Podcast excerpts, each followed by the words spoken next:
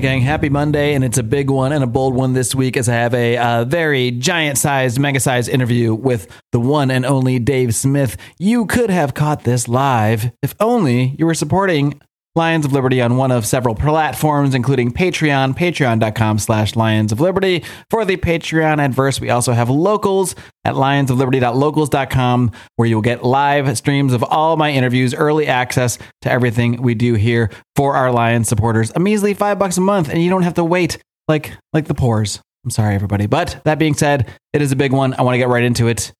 Here is my live stream from the other night with Dave Smith. All right, and we are, in fact, live. After a little bit of technical difficulties, which resulted in uh, a little bit of a change in the usual background, you see, we now have a, a dark background to signify uh, the emergence of Dark Mark. And we'll get into that. But uh, I am very pleased to welcome, of course, he is the host of A Part of the Problem. He is, I guess, I guess it would be safe to say, one of the major driving forces behind the Reno Reset, the uh, Mises Caucus takeover of the Libertarian Party. He is the one and only, at least the one and only comic Dave Smith. There are probably other Dave Smith, but Dave, are you ready to roar? I'm always ready to roar. I invented roaring, and one of Oh, really one of the leading figures. Is this how we're going to start things off? Listen, every time I make a good point, the background's going to get a little bit lighter.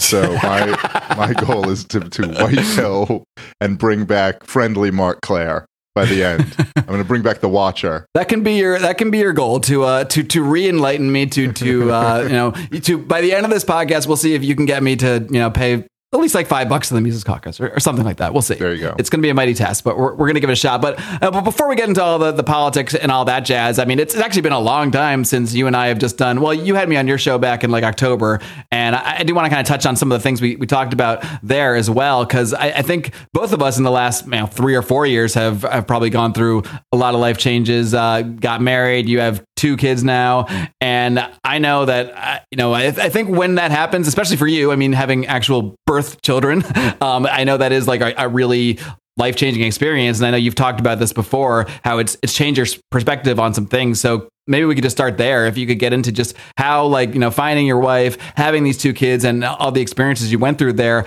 how is that? Shaped like not just your worldview but maybe even you know the way you look at politics the the way you prioritize certain issues and that sort of thing Oh yeah. Well, I mean, I don't know. There's a lot. There's a lot to that question. Um, certainly, I I think having kids is like the most profound change in what you value and what's actually important to you. And I think that um is there's nothing that gives you like a uh, a lower time preference than having children. There's it, it- it's I think by definition that you care more about what's going to happen after you're gone than what happens when you're here.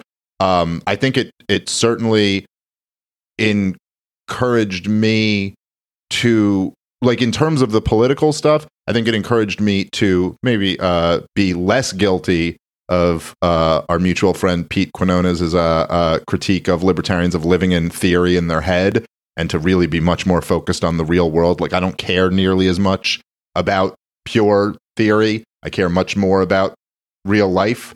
Um, I care much more about stability uh, than I used to. I don't just care about kind of like a lack of Im- like immoral actions. I care much more just about like that things are okay and stay reasonably like I want my kids to have a shot to have a good life. That's the most important thing to me. Um, I think it, but much more than the political, what it really changed was just my experience in life and like everyday life. Um, having much more of a um, a kind of centered existence uh, where there's there's that before I had kids, even after I had met my wife, I really felt you know in love with her very quickly, and I knew I wanted to spend the rest of my life with her. But our life before having kids was still kind of about like, what do you want to do tonight? Like, you want to go see a Right. movie or Yeah, yeah. grab some dinner? That would be fun. Let's do something fun. Let's enjoy our life. You know, but that was kind of the center of life. Was like, I I don't know. I enjoy doing comedy and I enjoy doing libertarian podcasts and I like my life. Whereas now there's my life is very centered around like a very clear purpose and meaning, which is about always like making sure I'm doing everything right for my kids. And there's something incredibly liberating and um that brings you like a profound happiness, it's, which I guess is somewhat counterintuitive. But when you're not living for yourself and you're really living for others, you yourself are actually much happier. So there's a lot of kind of like ancient wisdom, I think, that I've learned over the last few years. And then, um, you know, I had a really uh, very difficult, um, but very life changing experience with my boy when he was born, and and there was a real he, he almost died as a very young baby and had you know uh, some major major health problems, and um, that changed me in a very profound way. That you know it was a real wake up call about um, you know how much everything can be taken away from you, and that you know how much uh, um, is really out of your control in this world. Which it's very it's very easy to feel like you've kind of you know that you you kind of really achieved everything that you have in your life and you really kind of have ownership over it but the truth is that none of it is really in your hands and we all rely constantly on on the you know the universe or however you want to look at it on god or whatever you How know new age. yeah but the you know that the things are really like you know it really it really taught me i mean many lessons it's hard to answer this you know succinctly but uh in in the simplest way i would say that it, it taught me to really appreciate um what i have and how lucky i am Yeah, I think we talked about it a little bit on part of the problem too. Like, like it's just this instinct that you have when you're faced with something so potentially serious, like the potential loss of a child that was just brought into this world, where it's just your natural instinct to pretty much just break down on your knees and start praying because at some point you realize, like, I can't, I don't have control over this thing that's happening. Really, I can just, I can either sit here and, and be upset and be nervous and, and be scared, or I can just put it out there and sort of just talk to the universe, talk to God, whatever you want to say it. But I mean, did, did that change your perspective on, I, I guess, I guess reaching out to something else in, in a way, something bigger than you? Does that change your perspective on certain issues at all? Because I, I think even, even the way I see little like. I don't think there's any a point in my life where I would have been okay with uh, with the you know kids going to drag shows, but there's something now that I, I I see it as such pure evil. Like I see it as on such a different level than I even I might have, you know, four or five years ago. Have you has that changed the way you see like I don't know, just degeneracy and things that maybe a lot of libertarians would just say this is people's lifestyle, lifestyles, just accept it until you see it pushed upon children. And does that does that kind of affect you in a different way now? I think so. Yeah, I think I pretty much agree with that. I mean, like when you, I, think, and it's not just. I mean, like that's kind of like that's a good example because it's the, it's such a like in your face, blatant example of it. But just more generally, the I I'm more angry at the boomer generation. Than uh, than I ever was before, and I don't mean I'm not trying to be like a collectivist with this. I understand that there are exceptions to th- this rule, but generally speaking, I think the boomer uh, generation, which I, I think my mother's an exception to this rule. I think my mother-in-law is an exception to this rule. There's lots of great boomers out there, but the fact that a whole generation could sit uh, could sit there while this whole thing was so clearly being destroyed, and I'm by this whole thing I mean our society, that they were handing nothing over to the next generation, and that this wouldn't just be like, you know, like if I were just sitting in my house and my house went from being worth, you know, $70,000 to being worth $500,000, I wouldn't just be sitting there going, sweet. Look at all my equity, it went up. I- I'd be like, wait, but how's my kids' generation going to afford a house? Most people say sweet. Uh, most people I know are like sweet. Look at look at this thirty percent in two years, and like you don't you, you didn't you don't see where this is going. You don't see this as like a problem, and and this is so true. This runs through with so many of like the cultural norms in in our society all being destroyed. You're like, but how does this work? How does this work for like the next generation? You ever see those things like where they'll show? It's just like like kind of like funny memes, I don't know. It'll be something like, oh, you know, discovering a picture of your grandmother today, and it's like some woman in like a modest dress or whatever, and it's like discovering a picture of your grandmother, great grandmother in you know fifty years, and it's like some Instagram thought or like something Yeah. like that, you know, like in a thong, like all tatted up and shit. And you're like, but isn't that just like you're like, oh yeah, this? How does this work? How does any of this work for like the next generations? Oh, no one, no one cares. No one's thought about that. And the idea of like like embracing like this degeneracy and and these things that like can't possibly hand to the next generation what we are all so lucky that so many people worked their fingers to the bones to hand to us that we have no sense of responsibility of like handing something along to the next generation. It's like, oh, it makes my blood boil.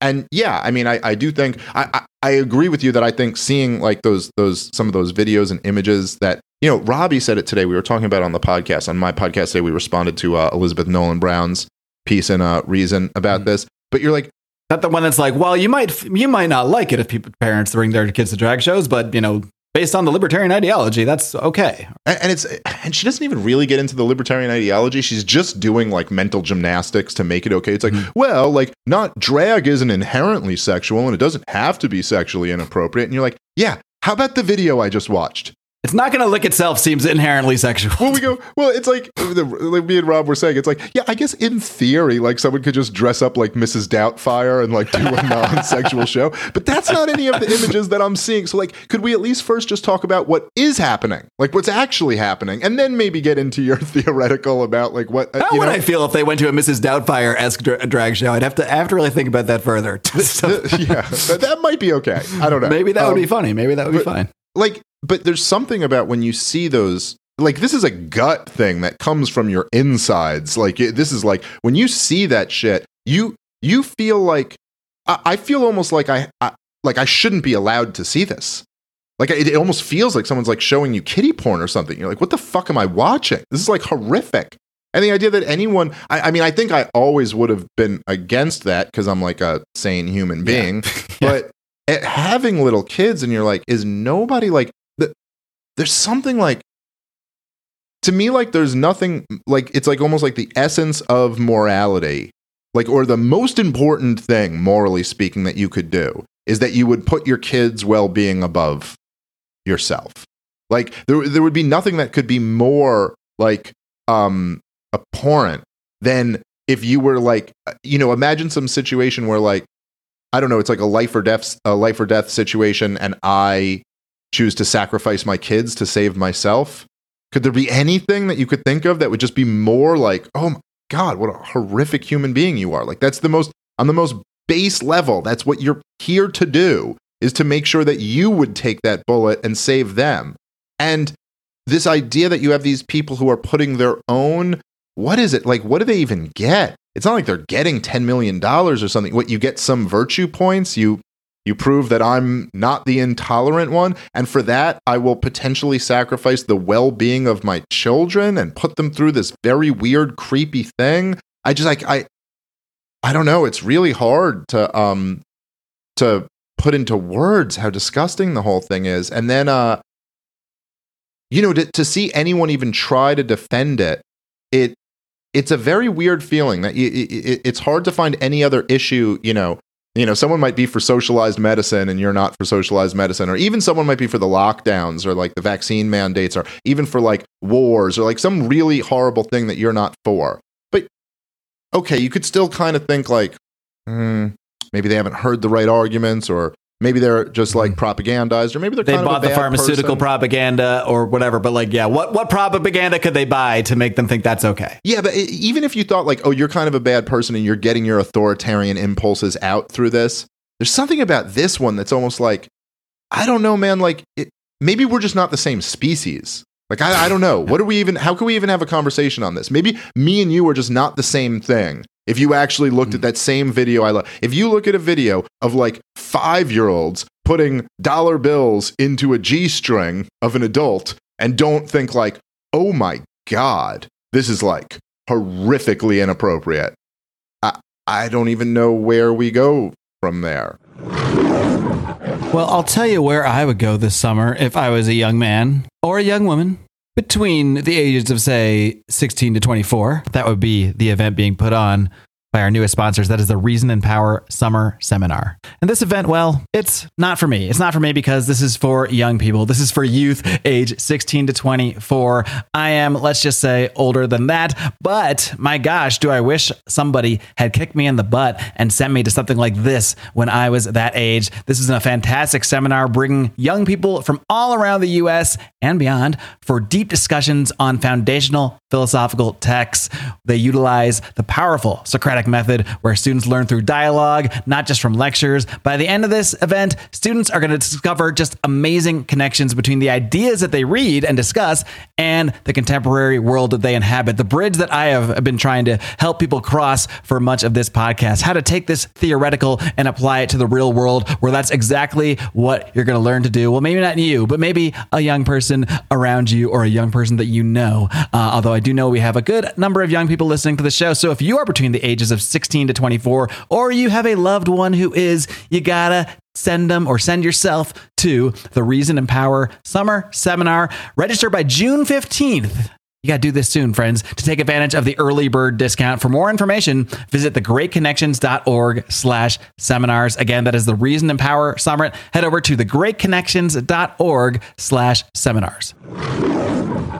Is that part of why? Because you, you've talked a lot about, like, I think in the last year or two, I heard you mention it a number of times, kind of just encouraging um, what I think is like a makes up a bulk of your audience is like young men, encouraging them to just start a family or at least maybe just be open to the idea of starting family because i think so many young men at least i know in my 20s i was very much like i'm not going to have kids i'm not going to have a family screw that i'm just going to have fun and this and that and i think when you get out of that mindset and i don't want to discourage anyone from having fun in their 20s that would be quite hypocritical of me yeah. but I, I think you know when you sort of bridge that gap and I guess mature from that attitude and prioritize things different. It does it does really change the way you you view everything. It changes the way you view not just politics, but I mean anything at all. But I, I think especially when it comes to the issues that are facing people in real life now, so much of it does seem directed at, at, children. So much of it, whether it's the the drag queen stuff or just put you know pushing shots onto kids. Now they're they're even now they're still going with this and saying, "Oh, pretty soon we can do it for under five year olds." And it's just yeah. this kind of stuff. It's just on a, a whole different level of sickness. And I, I, don't know, I don't know what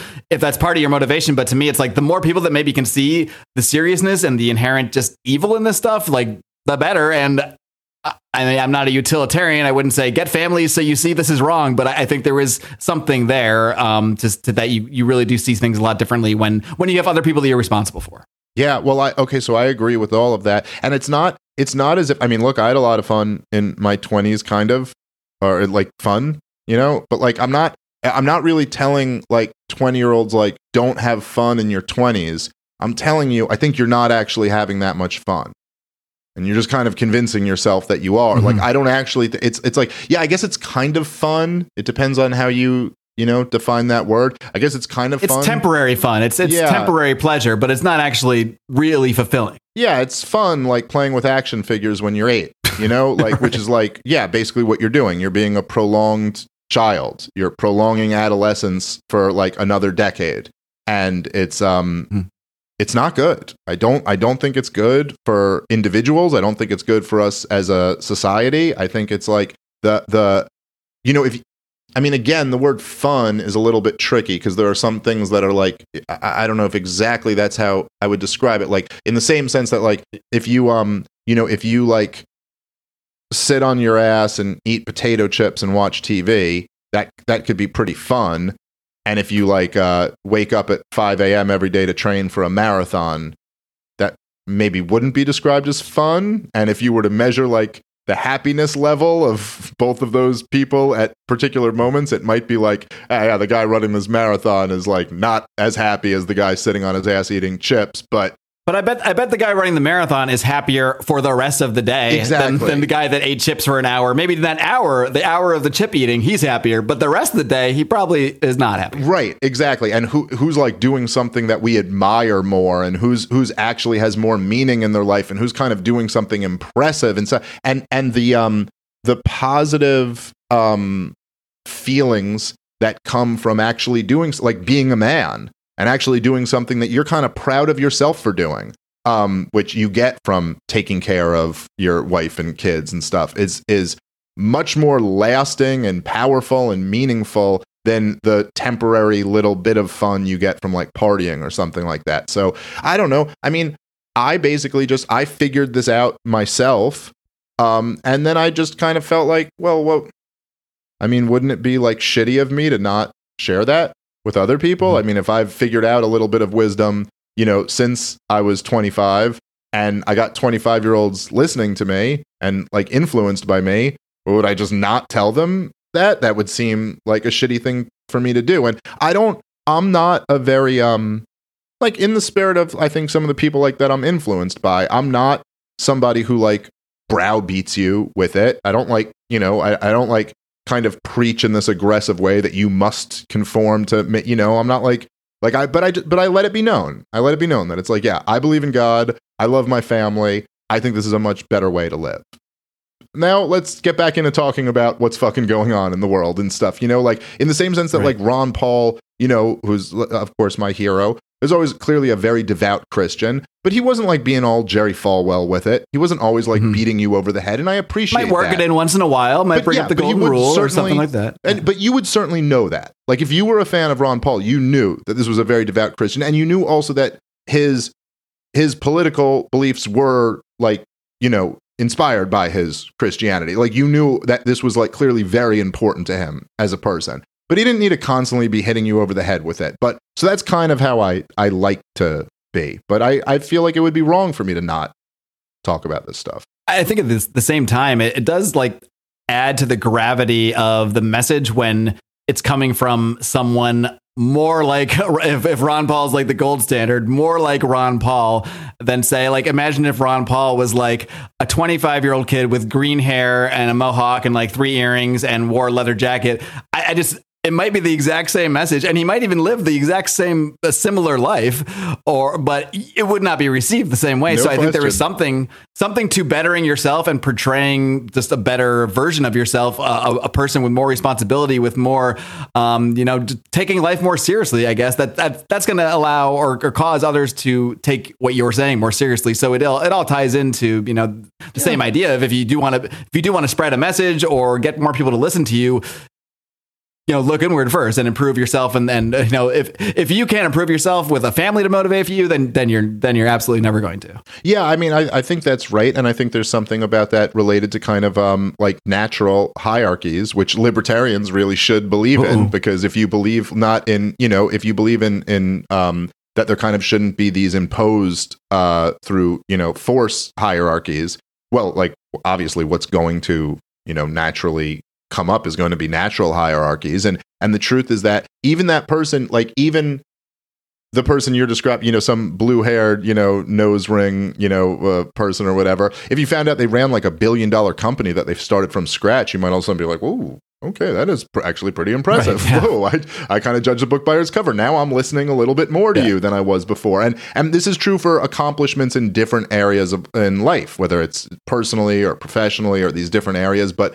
no, look, I mean, when I hear people who um, you know, have like a take on the the drag shows with kids or something who don't have kids, it's like I just I'm not I have no interest in what you have to say. I, I don't know. I just have no interest. I have no interest in your views on like, you know, sometimes you'll see this like in the libertarian world or another world. There'll be some like, you know, 19 year old libertarian who's like, well, here's what I think about this. And you're like, oh, oh okay. It's literally right. to me on the level of like what a six year old thinks. I, I, don't know. Your opinion is completely invalid to me. And that's, yeah, I remember Owen Benjamin uh, told me this when um, I, th- I think it was uh, I called him when I first found out Lauren was pregnant with our first, with my, my oldest, with my daughter. And uh, he goes, Oh, dude, congratulations. He goes, Man, she's such a great chick and you guys are so great together. You guys are going to love being parents. He goes, Hey, let me tell you a secret. Parents, we don't respect non parents. that was so funny. He goes, "Yeah, dude." He goes, "I've never respected you until now. This is awesome." like, it's just like, but but there are things like this, and it's uh, that's just one example. Being a parent, it's not like there are people who don't have kids who I have a lot of respect for in other areas, but like that's part of life. And um, I remember, you know, I was uh, I was recently talking to um this uh, Patrick Bet David. You know who he is? I, I, I did his show, The Valuetainment Guy. The one that and, Jo Jorgensen was on. Yes, and that one. Yeah, yeah. And then I did it the whole uh, thing uh, after yeah. with Spike and Larry. And um, yeah, yeah, yeah. We we went out to lunch like after the the podcast and stuff. And you're talking, and this dude was a guy who built a company, literally went and worked on Wall Street, and then built a company from scratch that's worth like I think hundreds of millions, maybe a billion dollar company. It's a huge, huge company. And you just like when you know that, when the guy talks, you're like, you just fucking listen. You're like, okay, I Mhm. really want to hear what your opinion is. I really value your opinion. And he's like, you know, if you want to really take like branding libertarianism to the next level, here's what I think you have to do. And you don't now if some random just dude who I don't know any accomplishment of them, you just don't value their opinion in the same way. That's just that this is just life. You know, like whether you like it or not, this is just life. And if you have an opinion that you want other people to value, you're much better off uh understanding this. And and by the way, it doesn't have to be having kids or making a billion dollars. Those are just examples. But Sure. like say someone Anything like commendable, really. I yes. mean, yeah, well, someone like Scott Horton, take for example. Like, if Scott Horton gives you his opinion about something that's going on with a new, you know, conflict abroad, you're listening because he's demonstrated for years that this motherfucker has done his homework. Like, he really knows everything that's going on. Just that, just that alone. The fact that he demonstrates that, like, he's read everything there is to read on this subject and knows it forward and backward. That makes you want to listen to someone. And that, like, this makes sense. This is basic, you know, like, I don't even know. It's human nature. kind of just a matter of, of of credibility, of expertise. Yeah. So if, if you've done whatever seventy thousand interviews or whatever the hell Scott's done now, like yes, you're, there's no one can doubt like this guy has expertise in this area. Whereas if you've raised two kids over the course of ten years, like yes, then you have expertise in Yeah. that area of of like raising a family. So it all, all kind of comes down to the same thing. Yeah, right, exactly. All right. Well, enough of this lovey-dovey Christian conservative stuff. Let, us get into to what the people are are tuning in for, though. I mean, but I, I do want to just kind of get from your perspective first. Just is this the first libertarian convention you were actually at? First national. First national. Okay. I've been yeah, to a whole yeah, bunch of the right. state I know you've been in the states, right? So I've been going around to that as we kind of on the you know Mises Caucus has been taken over state by state by state. But this was the first national convention I've ever uh, been to. I mean, I've watched like you know some of the uh, the video clips of previous ones that were pretty rough. But uh, I no, I've never I've never done it before. But I actually went to this one and I was a delegate, so I was there.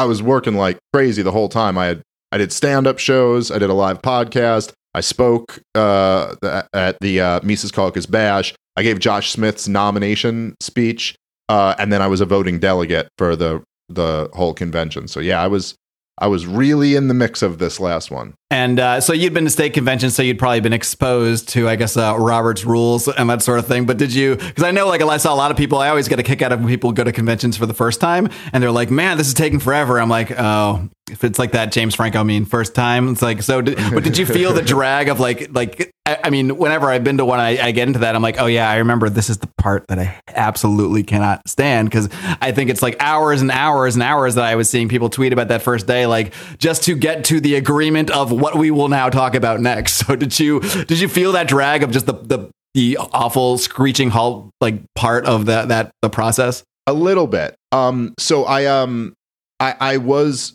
so when I went to the state conventions, I wasn't like a delegate at any of them. You know what I mean? I would just go and like give a speech or something. So I wasn't really like sitting there through all of the business at these state conventions. I'd come in for like, you know, the the events at the end of it. So I didn't really get it, it's like in Colorado I went for a little bit of the business because they asked me they were like, "Hey, it'd be really cool if you came and sat through the business." And I did it for like 2 hours and then I was like, "Okay, I'm out. This is not this this is not the part I do." like Did you take the picture of me sitting and watching the business Yeah, yet? like, Okay, yeah, I can, it was I can like go now. Go to the bar. Um, but for this one, I, I was there for the whole time, so it was a it was a different uh, experience. There was a little bit on the first day of like where they were, tr- you know, they were trying to do like some shady shit on the delegate count, and it was like just kind of taking forever to go through all these, you know, motions. And but honestly, it was uh, it really wasn't that bad. It was there was something exciting about this one because it was kind It of it was a like this- delaying of the inevitable, I guess. It, everybody kind of knew at that point. yeah, and it was like a celebration. I mean, it was like this day that was the culmination of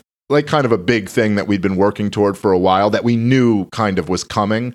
Um, and it was exciting, you know, it was exciting to like see that happen. So it wasn't it wasn't particularly boring, and it was uh I must say, you know, fun watching uh some of the, the people get triggered who very much deserve to get triggered. And it was nice to see like there I mean, there was like an an incredible amount of like enthusiasm. There was a great turnout, and people were like really excited when you know we kind of like started sweeping everything. And so that that part of it really was fun. It wasn't it wasn't too uh too painful.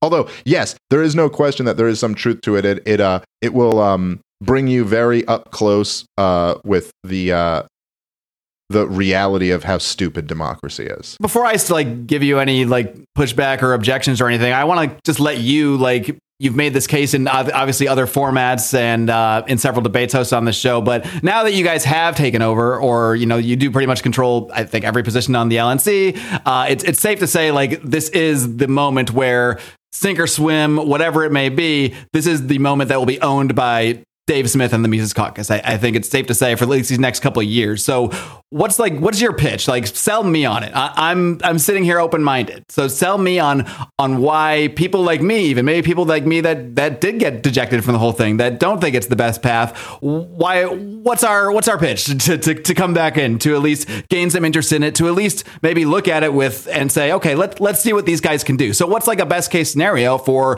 for where this can all lead? Well, I don't even know, you know, I, for like for someone in your situation, I don't know that there's anything I'm going to say right now that's going to like, you know, flip you around 180 and get you to come back. You've heard my my pitch on this before, and I think that it's more for, for that. It's like, like I've always said this when it comes to this shit that it's the obligation isn't on you to support us. The obligation is on us to be so fucking great that you're just like, God damn it, I fucking, ah, fuck, I want to support what they're doing. Or I want to, whatever that means. Like, it doesn't necessarily mean like being a dues paying member or anything. Maybe it just means like, I don't know, like having someone on your platform. That's probably more valuable than being a dues paying member or like fucking, I don't know, sharing someone's speech or something like that. But like, it's it's on us to like pull more people in and also i i you know accept the reality that as we get bigger and bigger Eh, you know, we're not going to have a 100% retention rate. Like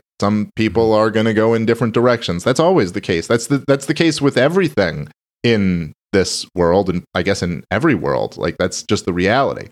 I think that like it, there's there's several like different, you know, uh criticisms of the Mises caucus that it's it becomes kind of difficult because different people have their different little critiques of it, so it's hard to answer all of them if if you think that the the idea of libertarian ideas being popularized is important if you think the idea of like more people being um aware of what bullshit the propaganda is being aware of how fucking evil what the government and the corporate press and their corporate partners have done to the American people over the last uh, couple years are. If you're if you think more people being woken up to that is important, then what you're going to need is a movement of people with a lot of energy and enthusiasm behind them.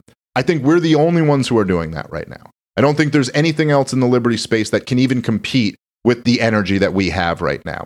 And I personally would say that I like I I really believe that in 2016 and in 2020, the Libertarian Party had this like unbelievable golden opportunity to really make noise. Like, I mean, in a in a really like dramatic way, could have moved the Overton window, really like pushed the conversation toward the stuff that we want the conversation to be about, and they just fell flat on their faces. And I think now, with much better, more capable people being in control of the party, when we have our next opportunity, I don't think we're going to fall flat on our face. Um, I think that this is this is a great time right now to like kind of introduce our ideas, to change the narrative, to, to move the Overton window. And I think there's like tremendous potential in this project. That doesn't mean that there's not also, you know, potential in other projects. Um, and I, I don't, I, I gave up a long time ago on the idea that like all libertarians should be doing the same thing and involved in the same project. I think we should have, you know, some degree of humility in terms of strategy and in terms of what's the best use of everybody's time. And quite possibly the best use of everybody's time is different.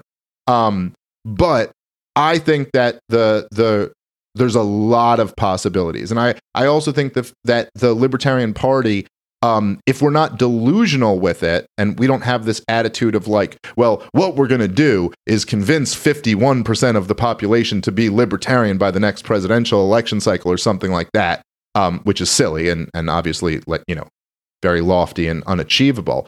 But if we think that we could really um, find good local elections um, where where we can run and win and in you know give people a little bit more lib- liberty little by little at these local on these uh, on these local arenas and that that we can then kind of use our like um use our uh um you know like spoiler capabilities to really push you know parties in in in the direction we want to see them in and then on the national level like really fucking ignite this movement. And i think there's potential to get it to be much bigger than even where ron paul was even though he's a better human being than all of us. Uh, but we just live in a different time where there's uh, we have a lot more uh, potential.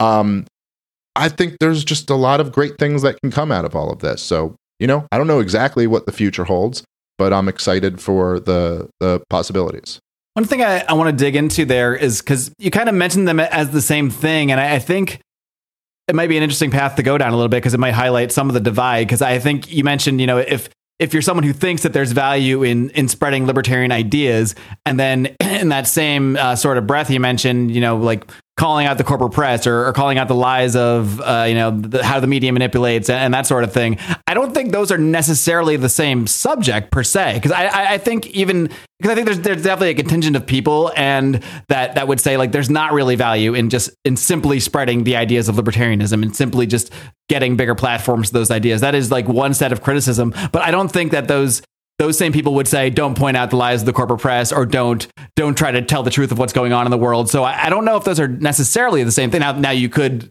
uh, message them in a way they sort of become the same thing. You could sort of, you know, discuss how your ideology fits into how you view the world, and, maybe that's more the way you see it. But do you see the? I guess my question is, do you see those two things as necessarily the same thing, or can you truth tell and you know expose the lies of the corporate press or whatever it may be? Is that does that mean you have to do that while spreading an ideology, or do you, do you think do you see those things those two things as equally important? Yeah, equally important. I don't know. You can, you certainly can call out the corporate press as being liars without having like a libertarian, you know, like lens on that. There's lots of people who do that. I think you're always going to be better if you have them both together. So like for example, like um I don't know, give me an example of a lie a, a, big lie that the corporate press has told in the last 20 years. Oh, why don't we just go Iraq, Iraq war, an easy one that pretty much everyone agrees on, even like right. the people that and so, it. And, and, so what is, it'd be one thing to, you know, call out the lie of the corporate press. Okay, they, they lied to you. They told you that they had weapons of mass destruction and they said all these bullshit lies about like how they were in bed with Al Qaeda and it was like, well, all this insanity. And you're like, okay, so that's pretty good.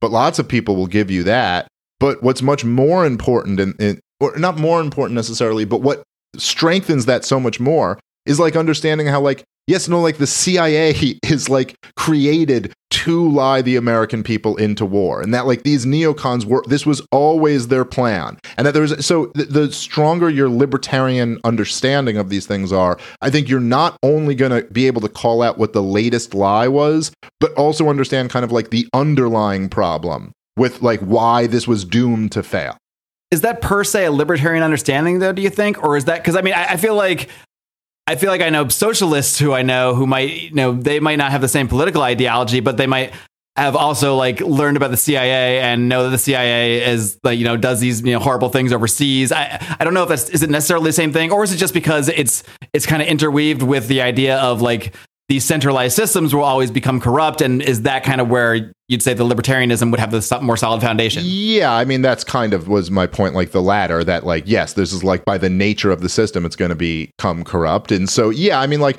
I, I get what you're saying like socialists might be good on these issues but they're kind of being very skeptical of the government on those limited issues where they are skeptical. But i certainly think compared to those two that the libertarian is going to have a stronger understanding of why this, you know, these centralized institutions are so evil. Because you think they just have like more of the intellectual backing to like, you know, they understand maybe they've read all the Mises and all the Rothbard. And if it actually comes down to digging into the weeds of it, they'll have a better philosophical foundation for explaining to someone why.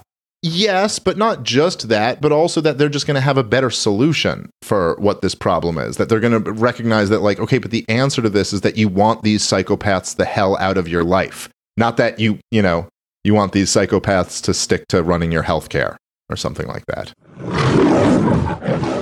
All right gang. Well, one way you can run your own healthcare a little bit is by sampling some of the fine and very therapeutic CBD products from our friends Carlos and Vanessa Avalar over at Paloma Verde CBD. Find that at palomaverdecbd.com. These guys have, I'm not just saying this because they're sponsors, this is actually true. They do have the best CBD products I have ever used. I tried a, a various uh, number of CBD products for aches and pains, for insomnia, uh, when I was in Los Angeles at, at a few different stores. And then when we connected with Carlos and Vanessa, they were kind enough to send me some samples. And this salve they have, my God, I have had this like pain in my, my shoulder, my neck for years and years. This is one of the few things that has ever truly calmed that down down. By the way, they have some amazing gummies, and I'm just going to tell you that my only criticism, I'm whispering, I don't want Carlos to hear me because I do have a criticism. They're so delicious, you just want to eat them all in one batch. So you might want to order two, uh, two things of the gummies. But what's great about this is that because they are sponsors, because they support us, we support them, we support you, you're going to get a 20% discount off any order, as well as free shipping for any order over $75 by using discount code ROAR at checkout. So head over to palomaverdecbd.com and use discount code ROAR for 20% off that order. Uh, Let's talk about a little bit about the the realistic aspects of it because this is something I've heard uh, like various people give you know different expectations of. I've heard some people like say like let's just see if we can get Dave Smith to be president. Let's just see if and you haven't even announced Sure, anything along those lines yet. But that is that's what I hear with a lot of enthusiasm being behind is actually around you and what you can do. Um, I haven't hear, heard you try to claim you can become president or anything like that, but were you to run, I mean, or maybe we can just get to this because I don't expect you to announce on this platform whether you're running or not. But like, how much? Have, obviously, you've thought about it a lot, or you wouldn't have probably come this far with it and entertained the conversation this much. So, like, can you just maybe give an idea of where you are with that? First of all, like, what's how- what's guiding your your thought process, and if or when you would actually make a, a more solid decision on, on whether that's a possibility, because it does f- seem like most of the enthusiasm behind the takeover is based on that, on specifically the idea of you running for president. I mean, I don't know if that's exactly true. Like, there was a lot of enthusiasm behind the takeover before I had ever even like discussed the idea.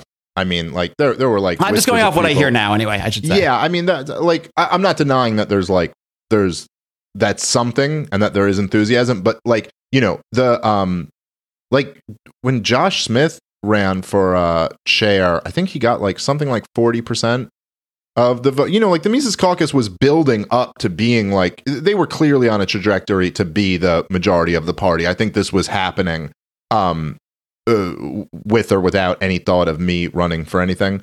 Um so but I do think you're right. There's there's a lot of uh, enthusiasm behind the idea. I think I have to really um I have to kind of in my mind set a time ta- timetable of like when I have to decide by if I actually want to do this. I'm really hoping that someone else who I think would do a great job like will emerge and I can just be like, okay, I'm going to get way behind this person. I would kind of prefer that um or I would much prefer that than doing it myself. Is there someone alive that you can think of? Like, is, are there are there people in the mix that you could say like if if one of those people stepped forward and said like, actually, I'm going to run, that you'd be like, you know what, you should do that, and I'm going to go sit back and write you a check, maybe. Um yeah, there's a, there's maybe a couple people um but I don't think they're going to do it. Ron Paul. so I uh yeah, it'd be great. Um but I uh but so I I do feel a bit of an obligation that like if no one else if I don't think anyone else can do what I think I could do with this and that if there's all these people who really want me to do that then I I, I don't know. I do feel a little bit of like well fuck that would be almost wrong for me to not do it if I could do something for this movement that nobody else is really offering and I just don't.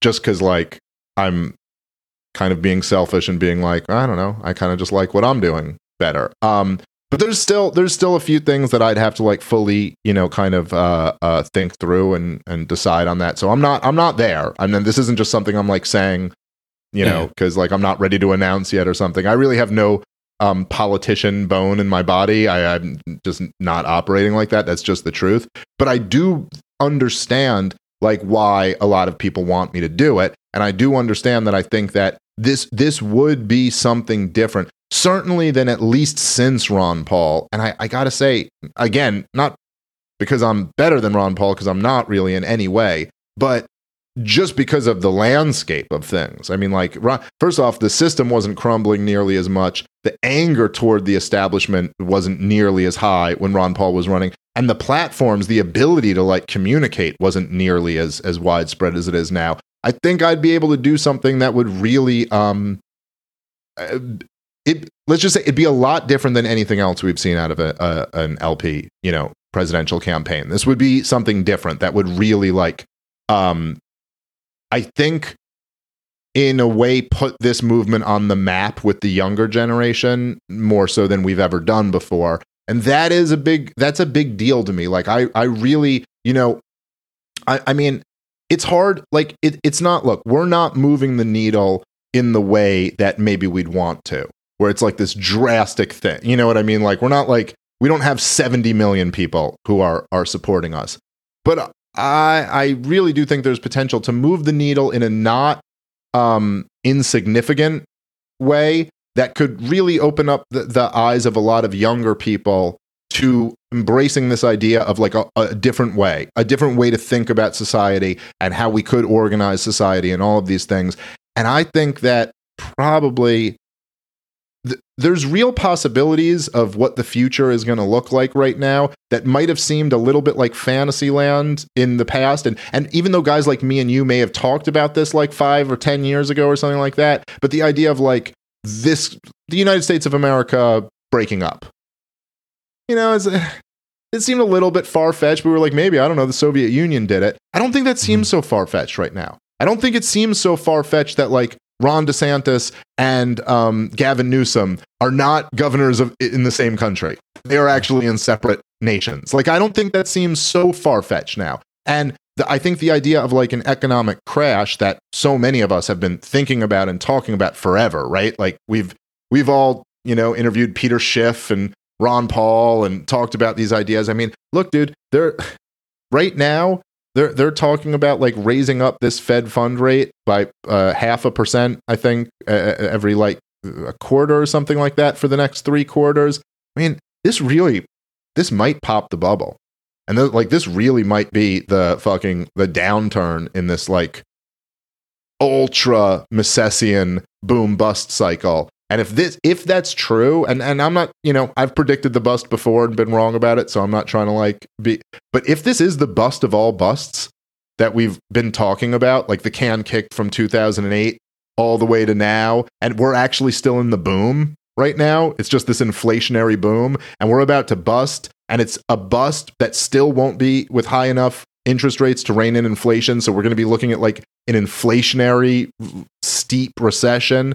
I mean, who the fuck knows what this country is going to look like in the next couple years? It's, you know, uh, we've been through these last two years and this seems pretty damn crazy, but who the hell knows how crazy this thing could get over the next few years? So I, I really do value the idea of like influencing young people as much as possible to think that maybe there's there's going to have to be some type of like collapse and rebuilding here and hopefully in the rebuilding phase there's a lot of people who are at least aware of like a lot of these different ways of of viewing the world and don't just have kind of these god awful views that are floating around there. I thought you were here to bring me the white pills, and now now we're now the economy is collapsing and uh, everything's going to hell in the next two years. No, but I mean it it does. So walk me through then how because when you you talked a little bit earlier as well, like you know having with having kids and and just viewing like time preference a little bit differently, and you know wanting to affect the world now, you know, especially with with you know the actual things that are happening in our lives. And what the scenario the possible scenario you're laying out in the next couple of years is like one that I agree is entirely feasible and especially with everything we've been seeing um, maybe more likely than not. So Walk me through how having the Libertarian Party Mises Caucus and having the Libertarian Party as the platform, I guess, potential whether it's with you at the, at the head or not, uh, as like a public figurehead or not, how how that is can actually curtail what's coming, or or maybe that's not maybe not curtail it as much as are you saying it, it's a way to just find the the right people in the midst of this problem and and get them to do what i guess is the question. What where, where are you trying to direct them to? How where, get me from a to b. You know i'm at a and then you know something in profit. So fill in the gap. Well but i i, I kind of think in a way it's like it, it's a little bit of an unfair standard that um that you and other is in the in your camp, uh, whatever post libertarian, whatever you guys are, you know. Um, I've, I've given up it- fighting the words, so whatever. Yeah, I mean, I, but I don't know. I'm not trying to like label you with any words, but you kind of know Yeah, what I, I- mean. So I just don't, know. care anymore if people bring Yeah. up terms. I don't want Right. to fight them anymore. It's like whatever. But I don't. I, I don't mean it in a derogatory way. Yeah, You- yeah, I you know, what I I mean. I'm just. Yeah. uh, but it's like I I don't know. Like, will will what we're doing curtail this system? I mean, I don't know. I don't want to like bullshit here. Like, probably not. But the, if we're going to keep this on a level playing ground here, it's like, yeah, nothing you guys are doing is going to curtail this system either, and nothing anyone else is doing is going to curtail this system. That's not really like i mean but if anyone has a real plan that they think is going to curtail this system okay i'm all ears i've heard a few people who claim they have that plan and i'm not convinced they do um but I certainly don't either. So Yeah, I, I, so- I'm definitely not claiming to. so the the question isn't really like is this going to curtail the system the question is is this better i- i- uh, is it better to do this than to not you Right. know what i mean like That- that's yeah, more is of the like question. the realistic question is like are we better off with this than without it like are so i would say that i think that the um like the the enemies is like our mutual enemies who are real enemies like the fucking people who would straight up you know you know who would have you locked down who would have your life ruined for not being jabbed. And and even like think like look i mean there's a lot of things right now that were um you know as much as you know the system is flawed and checks and balances don't really work the way they're supposed to but i do think sometimes a, a um a flaw of libertarians and dissident right wingers too is to get too much into like this uh this almost conspiratorial uh, world where they think of the state as one thing. They Mhm. think of the enemies as one thing. I mean the truth is that there were like the osha mandate was struck down by the courts. And that wasn't the plan of the people who pushed the osha mandate to get it struck down by the courts. The plan was to have it in. The mask mandate on planes on transportation was just struck down by a judge. That was not the plan but it was struck down but there's still interesting information there that like these people would still have these things in place had they not been struck down by these ju- like there would be this OSHA mandate if not for the Supreme Court striking it down. They would still be ruining more people's lives than they already had over, you know, a, a what I don't know, the fifth booster for a vaccine that doesn't even fucking work. Like the you know, like they would still be doing all this shit. Um those people who are real enemies who have already ruined the lives of tens of millions of Americans and would do it to many more if they could, and will probably continue to try to, they really care about propagandizing people. They really care about that. They really care about spreading ideas. They really care about silencing the ideas that expose them. And look through how much they how much they've worked to silence the opposition to the COVID regime over the last few years. I mean, freaking dude, uh, um, uh, Barrington, uh, Barrington, what's his name? Fucking um, god damn it! I subscribe to his Substack. I should know. The dude was Oh, a um, New York. I do know who you're talking about, and Yeah, also the dude was a, a, a New York Times reporter, and he's now got to write on Substack. To- Like he has to email me in order for me to see his tweets. You know what I mean? Like he's been kicked off everything. Like they really care about propagandizing people, and I think that like waking people up to the propaganda is a really valuable thing to do. And I think they, in a weird inverse way, agree with me on that. Now, what exactly you should do, and I know this is a, um, I think unsatisfactory to um, uh, some people in your camp, let's just say, broadly speaking, uh, the, who are critical of the Mises caucus, um, that if you're asking me, I really do have the same old Ron Paul answer. But if you ask me, like, well, what should we do? What is the answer? So you're going to wake all these people up and then to do what? And I don't have like a specific thing. I, I think the first step is waking more people up. I think that's like really important. I think almost like for anything to be successful, we need more people. Whether this, even if it's just like running libertarians in local elections, or just even if you don't consider yourself a libertarian anymore, running people who feel like you feel, you know, dissident right winger, or whatever you consider yourself. In local elections. It's like okay, I'm just well, some the- hippie. Don't whatever, right? but but here's the problem: there's not Oh, enough. Ale- of you Alex Berenson, Justin, uh, Justin Alex Berenson. here. Alex yes, that's- Berenson. How yes. could we forget that? Sorry, I'm. That, by the way, I, His I name will probably I, get us a YouTube strike too. So I, I I fucking read every one of his Substacks. I literally just had a brain fart. I, I'm a big fan of his. Um, I've met him. He's a nice guy. Uh, but uh, anyway. But look, the problem is with any of it is like there's not enough of you to run for every local election, and there's really not enough of you to vote in that guy. Like this is this is kind of the the issue we're going to have. Now, I don't. I think there's lots of different things that people are doing. I don't know. I think that um there's a strong argument to be made for um like geographic relocation.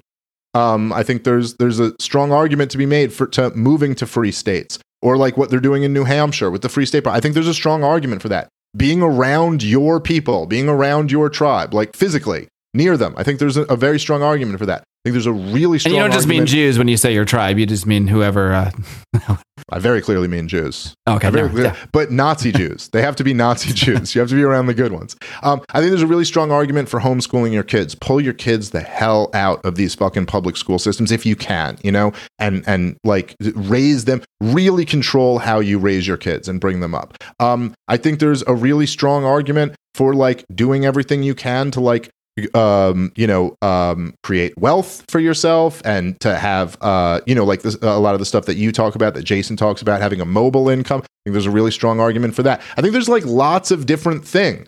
In- and in fact in some cases I think there's strong argument for being like a liberty republican. I think you know I mean like I, I don't kind of have like this one size fits all thing. And I think that people who kind of criticize you for not having this one size fits all thing. It's just it's a very easy game to play. It's a very easy Hmm. game to say like, well, your solution doesn't solve everything.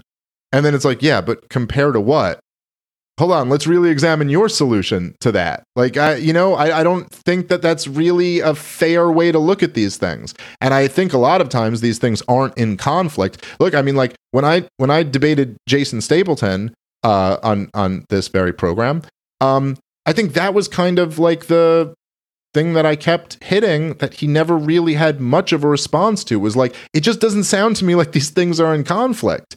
And I suppose if there's a situation where they are in direct conflict, which I think is very rare, if ever, then like maybe in that situation, it, it you should be thinking about your own wealth more than you should be thinking about, you know, like sending 25 bucks a year to a political party or something or going to a convention. But I, I don't think in general they're in conflict. And I don't think that, uh, you know, it's a perhaps a bitter pill to swallow, but it's something I've kind of always been aware of and I've grappled with long ago.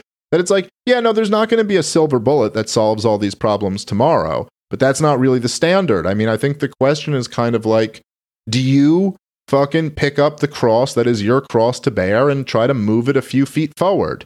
That's is it is it better to do that than to not do that? And I think it's better to do it. There's a couple things there. I'll just start with because now I'm not going to argue for other people's individual strategies or for or against. Like I, I give people a platform to you know give their ideas, and I'm open to everybody's ideas if they'll work. If I if they think they actually have a realistic plan of work, I'll listen to them or what have you. But I think when when I started to I don't want to say get critical. It's probably only the last month or two I started to be a little more snarky and, and bold on, on Twitter with this stuff. But before, prior to that, it was really just when I was asked about it, I would kind of give my honest opinion as it was forming. Sure. But what when it started for me, well, there's two things I guess at once. It was si- simultaneously I made decisions in my life that I would not have, I would absolutely not have been able to do if I had not been in a certain position to do so. If I had not had a certain amount of skills, a certain amount of uh, savings, etc., I would have had to do what what it hurt me so much to see so many people do because I consider the Mises Caucus people, the Ron Paul people, it's all the same kind of group, I guess, for me in a way, as like my brothers, the people that I'm rooting for, the people that I want to see do well in life.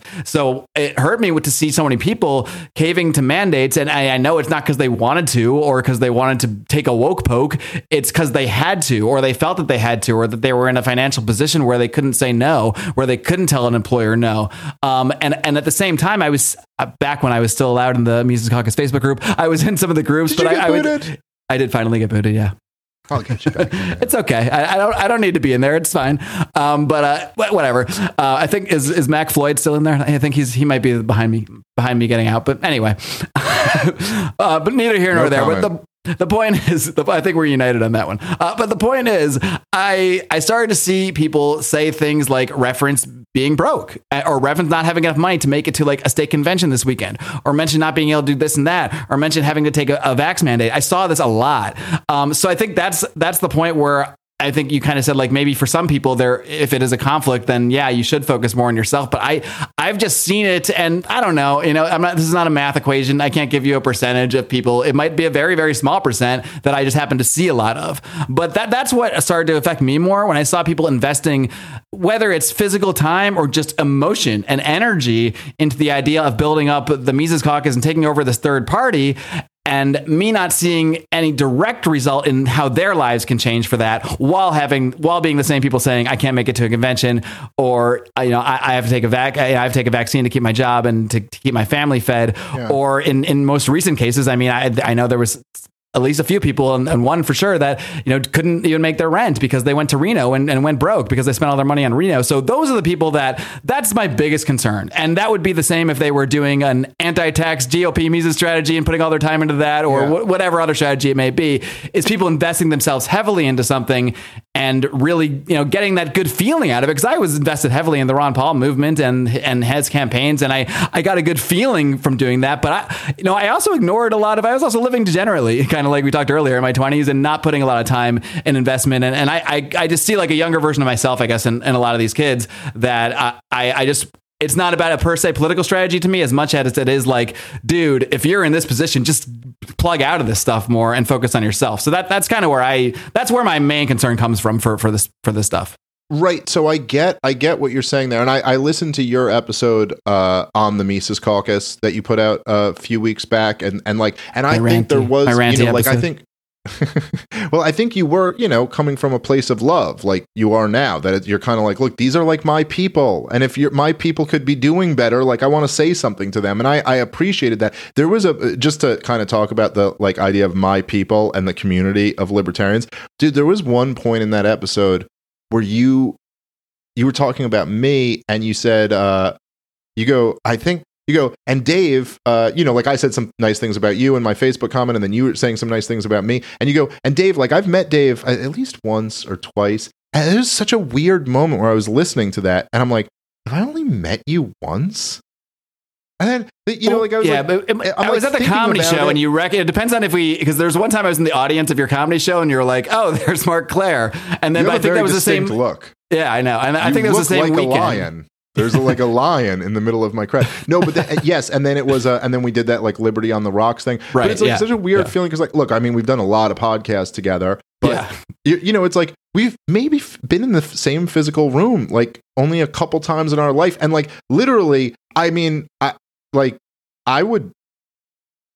I mean, like if you fell on hard times. Come on, say it. Like take a, pl- bullet. Take a bullet. You take well, a bullet. listen, let's get real. I'm not going to take a fucking bullet for you. But like, in all seriousness, like if you fell on hard times, you have like a place to stay at my house. Like I, I, I literally like feel that way about you, and part of that is because like we're kind of like in this fucking movement together. Like I don't know. I mean, it's, and and part of it's also just that like you kind of know who someone is from listening to their show a lot and doing mm-hmm. shows with them. Yeah. You can kind of like gauge who they are as a person, and and so look, I get what you're saying, and if there are people who I would certainly agree with you that like if there's somebody who spent a few thousand dollars to go to Reno and then doesn't have their rent money this month, I'd go that was not a wise decision. That's like, a real example. Think, That's not. I, a, I didn't think, imagine no, that. That was um yeah. I understand, and I'd say that was not a wise decision, but it's also there's a little bit more to it than it just being as simple. Like even something like that where it might kind of seem like, well, look, you just spent the money on this and you could have done it on this. it's just a little bit more complicated. Like I think it's more of a mentality than about the specific money. You know, if, yes, if you're at a point where you're deciding to go to Reno or to pay your rent, that's a that's a mentality of, uh, issue more than it is about that that thousand dollars or whatever it might be. Right, but even more than that, I, I think that like if there's look, I agree with you that like if your if your own life is like falling apart and and you're focused on this external thing it might be time to kind of change that balance a little bit and focus more internally. So i don't disagree with that. But the truth is that that person uh, and, and people like that in general what you need to do is like really start focusing on how you can put yourself in a better situation. And it's not so self-evident to me that um he goes, and that means you need to stop doing this thing with the Mises Caucus. As it's like, even if that dude wasn't going to Reno or wasn't involved in the Mises Caucus, there's still the same problem there. That it's like, dude, you're not doing the things that you need to do to like, you know, like put yourself in a good situation. Now, I think that yeah, if they replaced the Mises Caucus with video games, we didn't get anywhere. Yeah, yes, exactly. And probably that's more likely if we're just talking about cutting out the Mises caucus than actually dealing with the underlying issues there. And if we dealt with the underlying issues there, you could probably keep the Mises caucus thing and just actually solve these other problems. I don't think there's too many people who it's not like they're putting in 60 hours a week for the Mises caucus and that's why they're in the, you know, they're not in a decent situation. I think that there's been a theme in our world in the libertarian movement for a very long time about um, these type of issues. I also think it makes sense that over the last couple years there would be more of an emphasis on them. But um, in in terms of like when I say these type of issues, I mean like protecting your personal wealth, investing in Bitcoin, investing in gold, survivalist stuff, gardening, like all of this. You know, like there's prepping. All of this has been in our world for a long time. Um, I think that it's just sometimes a little bit more complicated than being as simple as you need to stop doing the political thing and start focusing on yourself. Like, like for example, I, I just use me as an example, right? I, over the last two years, throughout all this craziness, if what you're talking about is like you want to put yourself in a situation where like you've got a good income, you have mobile income, you you don't need to worry about taking the fucking jab if you don't want to, you're not victim to these mandates, you don't your family is protected. I'd say I'm a pretty good example of being in a good spot Totally in, agree. in terms of that. Like I literally I check all of those boxes. Like I've you know really like my family is in a very good situation despite all of this craziness. My wife is a full-time mom. Like she takes care of my kids. She does an incredible job. No one's worried about like what we're going to do over a mandate or this or that. I can put Wait, you make your in- wife work? no, I, I'm saying I yes, but only for me in our home. That's to be very clear. Um, but so right, like so, I'm I, and I do I'm doing very well for myself. Um, uh, so now if you zoom back uh, about I don't know, like 12 years ago, and because this is me by my nature. I'm like a very like weird person and I'm a hopeless kind of romantic artist type. And I was there was a time like 12, 13 years ago where I was literally just pursuing stand-up comedy. I was dead broke and I was spending all of my free time reading about Austrian economics. And it was ridiculous. I mean, I remember just having like panic attacks about being like, like, what am I doing? I'm literally investing my entire life into this career where I make no money, and then I'm obsessed with this philosophy that has nothing to do with the career that I'm investing myself into. Like, none of this makes any sense. It doesn't make any sense to be the fucking stand-up comic who knows a ton about Austrian economics. Like, this this makes no sense whatsoever. And there were lots of reasonable people in my life who said, "You need to stop this." And you need to go fucking like figure out what you're doing with your life. Like go back to school or get a job or do the thing that's going to make sure your rent is paid next month because your life is a lot more important than fucking all this insane shit you're focused on. But the reality of the situation is just that I wasn't going to do that. I just, for whatever reason, this was my calling in life and this is what I was going to sink myself into. And I, on some level, even though I was fucking really like at, at times in a very deep depression about being concerned about whether I was fucking everything up, um, it was just like what I was called to do. And I was just going to keep doing that.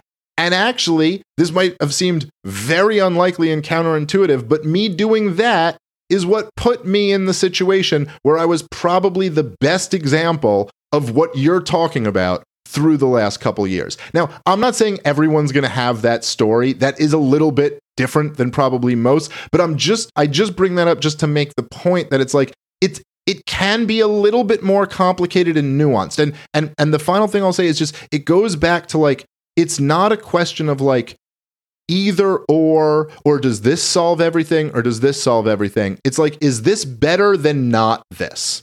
That's more what the question is. And so for even that person that you're talking about who might still be in that situation because I don't I don't imagine that that person is going to become like a successful comedian and podcaster and make a really good living off of that the way I did. But or is that person who's really not doing everything they need to do to take care of their own personal situation are they better off removing themselves from a community where they have brothers all around this country who they will at least be able to raise money from and make sure their rent is paid that month and probably could really if they ever wanted to get themselves together could i mean the the our movement has people in every single city and every single state all throughout the fucking country I mean, if they wanted to get themselves together, they could probably get a fucking hookup from somebody. They could, like, are they better off being a part of this community or not a part of this community? I, all I'm saying to you is, I'm not saying like you're wrong. I'm just saying like it's a little bit more nuanced and complicated. And maybe they actually are better off being a part of this community than being, than retreating from it. I, it's not so self evident to me. Yeah, well, the, the, community part, I mean, that's that's something that comes up a lot. Actually, it, it's actually probably the part that comes up the most when uh, when talking about the Mises Caucus. I mean, I mean, uh, John, I think was on. I heard him on the other day on. Uh, I think was the Kelly Patrick show. Does a great show. Shout out to Kelly Patrick. Uh, but uh, you know, he was saying, you know, he you know he supports the Mises Caucus and went on to say why, and he just talked about the amazing community, but never mentioned the politics. And I, I see that from a lot of people where they they mention the community and the community, and I'm not about to deny the value of having a great community, a great community to lean on, uh, communities to help each other get jobs and connect, but it seems that over and over I hear that that is the most valuable part. But if the most valuable part is not the political part, then why do we need the political part? Especially if that political. Is anyone else building a community like that aside from the politics? See, like the thing. Like, do you that, think it's a necessary part of it? I guess is my question. Unfortunately, I think in a way, I, I, I think in a way, and it's this kind of like tragic thing, but like in a way, it's kind of tragic. Like you but have like, to have this this cause to unite you in a way. Yes, yeah, I kind of think so. And I think that like dude, when you see if you see like how excited some like really influential people like have have got not just like look like Michael Malice is if but it's weird because he's just like a friend of mine, but he's become like fucking rock star. Like he's like I don't know, is like half a million Twitter followers and is like probably the most famous uh, like influential anarchist thinker in the world. Um and it, him and Tim Pool, like guys who have millions of followers and like have these huge platforms, and Rogan and Dave Rubin and like all these guys, they're so excited. Glenn Beck, they're so excited about the Mises Caucus taking over the Libertarian Party. Now, I kind of in my heart of hearts wish that like Tim Pool wasn't like sitting there going like, "Whoa!" So there's this Mises Caucus that took over the Libertarian Party, and like you might run, and Malice might be your press secretary, and like this is so cool. I wish he was sitting there and going like, "Did you hear that? Like the Mises Institute is putting out a new Hoppe book. this is so cool." But he's not. Like, but he's not. That's just the reality of the situation. Is he's not, and the fact is that embarking on this kind of like political thing it yeah it, in the same way that like look, dude, like the Ron Paul fucking movement was just different when he was running for president. And once he wasn't, and he was just doing the Liberty Report, it just didn't have the same energy behind it. And it didn't have the same community behind it. And it didn't have the enthusiasm behind it. Like it just, there is something about that that I don't think is um exactly the way I'd want it to be if I was like, you know, mapping out my ideal world um because I don't like politics. I don't like one of the things I really fucking hate about politics is I hate how it fucking pits everyone against each other. I don't want to fucking see like people I like fucking arguing with you and Pete and shit. Like, I don't know. I just, I love everybody. I don't know. Why do we all have to fucking. Meanwhile, like- I'm on the other end just cackling away because I find it all entertaining. I don't take any of it too too seriously in reality, but I I, I get what you mean. Yeah. But you've been annoyed a, a few times with things. Just and I from saw the that. one guy, really, maybe two. Yeah, but I saw that in your in your episode. You could tell. And don't, don't- I'm not like pretending like I'm above it too. Like Sure, I've no, I- annoyed at times. I've, I've When you see enough at- stupid comments in a row, sometimes you're like, all right, this is your. Well, yeah, sure, but course, I I'm also feel like the you know like and and I'll be to be honest, like there's times where I get annoyed with fucking you guys, where it'll be like a thing where it's kind of like, all right, dude, do you have to like be shitting on the thing I'm trying to do? Like you've made your point, fucking move on. Like how how all day long you got to tweet shitting on the thing I'm trying to fucking do, and then it's like I almost have to take a step back and be like, Jesus, stop! I don't want to like be, I don't want to be arguing with my friends. I don't want to be arguing with people I fucking love, and that's you know, um, so uh, again, this none of this is fucking perfect. I don't love politics, but yeah, I do in a way think that like if we do want to build a movement and build a community and build all of this, this it kind of is necessary that there is this struggle that you're engaged in. And there is this like process that you're like and and and to so many of the more influential people, it's like, yeah, that's the way we look at it. And maybe that's hardwired in. Maybe part of that's like just the like human nature that it's like, oh no, but now you're saying that there's someone else running for the option of who's to fucking be in charge of this shit. And that really makes it a thing. You know, like I I was a uh, un, a little bit unrelated but on what I was saying before. Like I've heard people in the um in the Praxian or post-libertarian, you know, group like uh, criticize me for saying, "Well, I I won't engage enough with the the group or something like I've I, I someone said that I was like like I was scared to engage uh, with the group because I was afraid I was going to like lose people if they heard from the other side, and which I don't think is uh, fair, but I'm a little biased, I suppose. But I, you know, I look at it and I'm like, I don't, I think I'm pretty willing to engage. I don't, it wasn't that hard for you to get me on this. you just invited me, and I was like, yeah, let's do it. And I've debated, you know, Tho and Jason Stapleton and Eric Brakey, and and you know, I mean, I've, I've done Pete's show and talked about all of these issues, and I did Pete's show with uh, Andrew and talked about all this stuff. Like, I think I've actually engaged quite a bit on it, but you know, it's like part of it's because like I don't want to fucking be fighting with people I like. Like, I don't want to do that. I don't. That's not like what I'm in this for, and it's also not like a big enough thing that it's like it's almost like I'm just engaging with it just to fight with people who I like. I'd rather just speak to like a bigger fucking audience of, of like people and fucking tell them about the ideas that I think are important. I don't want to be doing that. And that's like, there's these poisonous things that come along with fucking politics. But I do recognize the utility in it. And, and I do think that it's like, um, I don't think anybody else is building what we're building. And that's because it's involved in politics, at least partially. What do you think it actually is that like that binds the Mises Caucus together in this way that that actually creates that sense of community? Is it is it like the fact of being in the third party? The, is it like the fact of being a third rail because like having all the odds stacked against you in some way? The fact that you have to like would claw and you know tooth and nail to just even get any kind of attention. Like what what is actually the the driving force behind like like how the how you see the political action, the political movement being what actually binds binds the community and then like kind of creates that energy that you're talking about. I, I mean, I think there's several things. I think that like um um like probably with any libertarian movement like it's like you know there's there's the most base level like what binds us together is kind of like uh we love liberty and we hate injustice you know and like there's so there's that that people really love the idea of living in a free society and really hate the fucking you know things like wars and and fucking lockdowns and shit like that and your you know currency being destroyed and then i think there was a lot that um that bound people together about the the battle to take over the libertarian party and the battle to like be like no like fuck these guys. Like they who are you know some really reprehensible people who were like claiming to represent you know that that uh, ideology and the kind of battle for that. And then I think it's you know like the the kind of. I mean, that's what it, I'll admit. That's like what excited me about it at first too. It was like all these people I like who generally talk about things the way I like.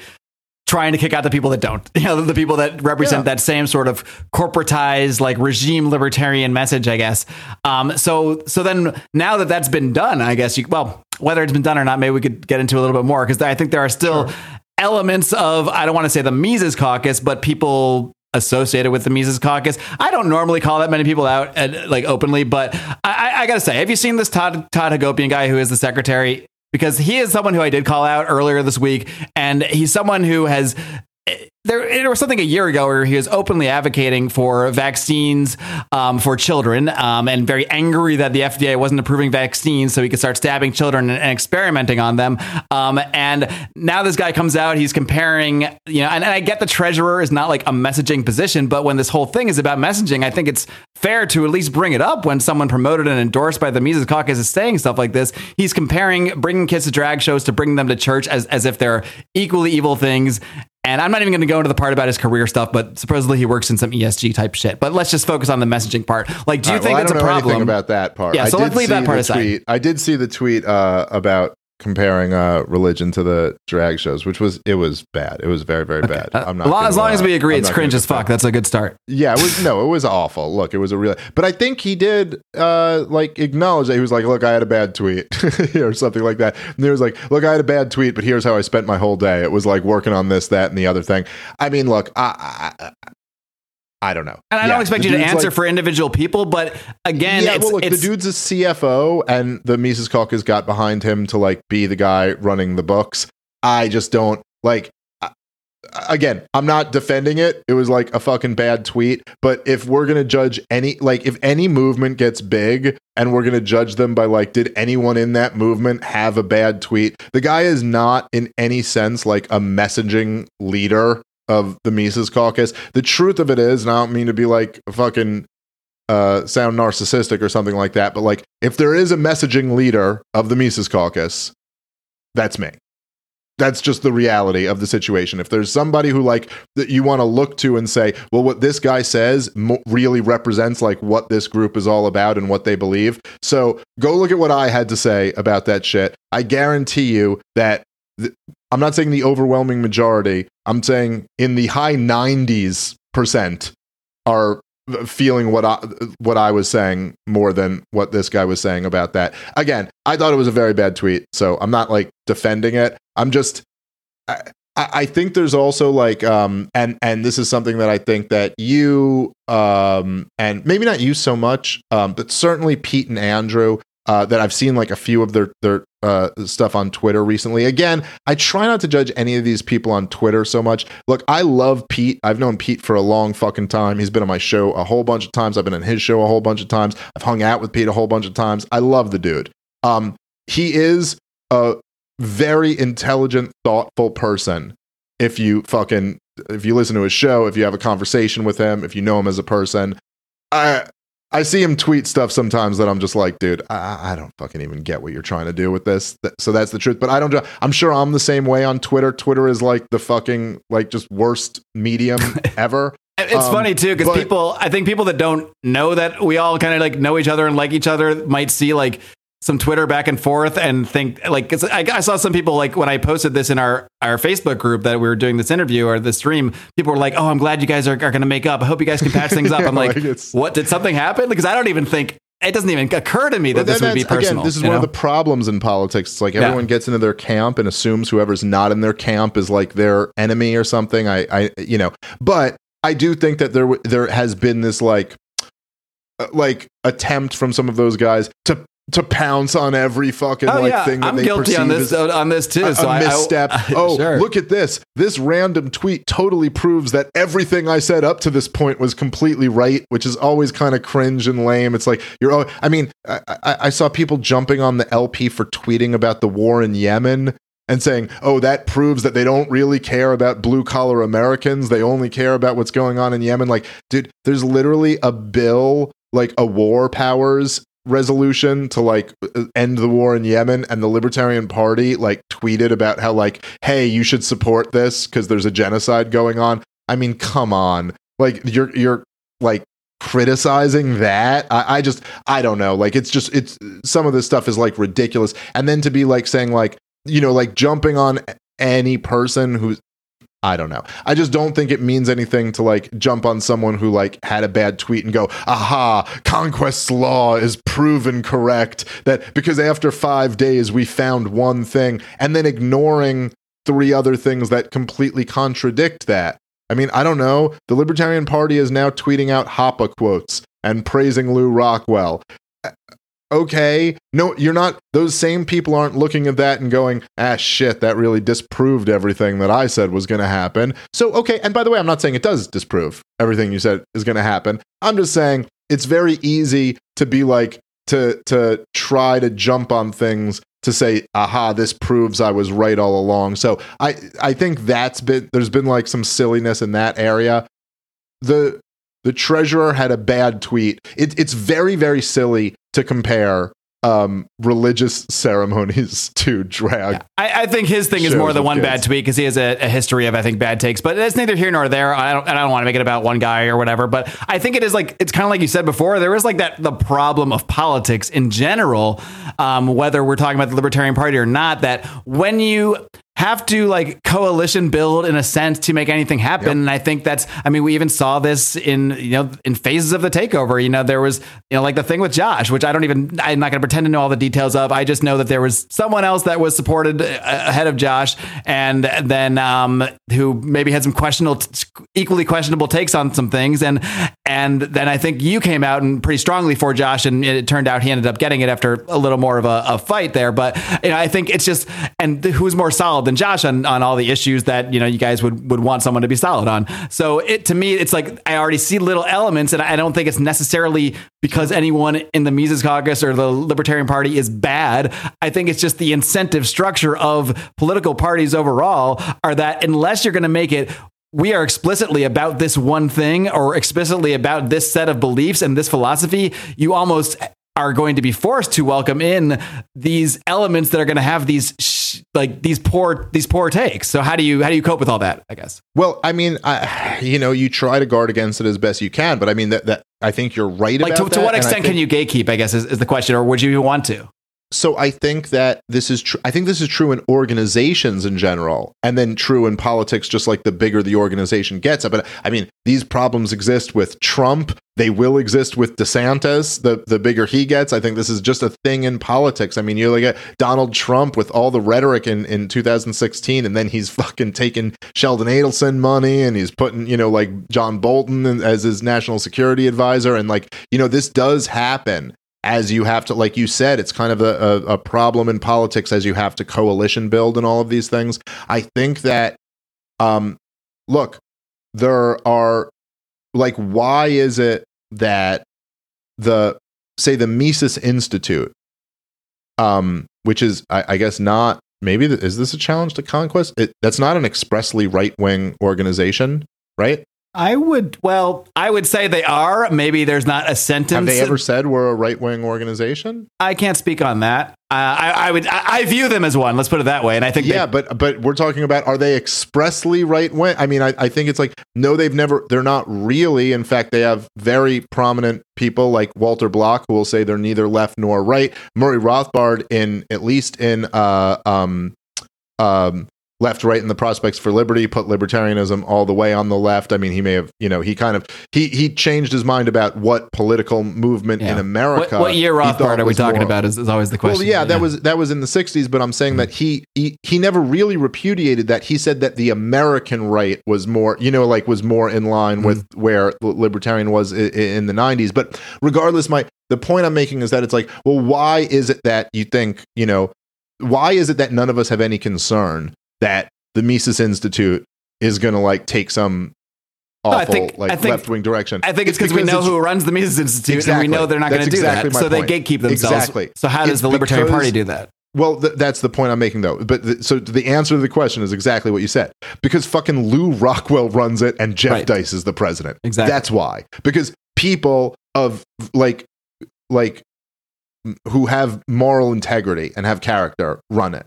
So ultimately, I think the best gatekeeping against that is to just try to have people like who have real moral character involved. And so what I try to do, and I'm I'm not saying I'm, you know, on the level of any of those guys, but I'm just saying like what I try to do is be like, okay, my main focus is to always be that is to always try to make sure that I'm to, so my my response is like to these things is like okay well I'm gonna take the fucking strongest message against these insane drag shows with these kids and I'm gonna blast that out and make sure that that's the dominant message that everyone hears as like this is the message coming from the Mises Caucus with the Josh Smith situation I literally came out and endorsed him and then gave his nomination speech you know and and and by the way there were they the caucus never supported someone else over Josh there were Yeah, I didn't want to get into the weeds. I don't know all, knowing- all the details. But just saying, like, no, because I know a little bit more about the background of all that. There were it, it just wasn't as simple as that. There were other issues that were going on behind the scenes that needed to get like hammered out, and that that that were concerns and stuff.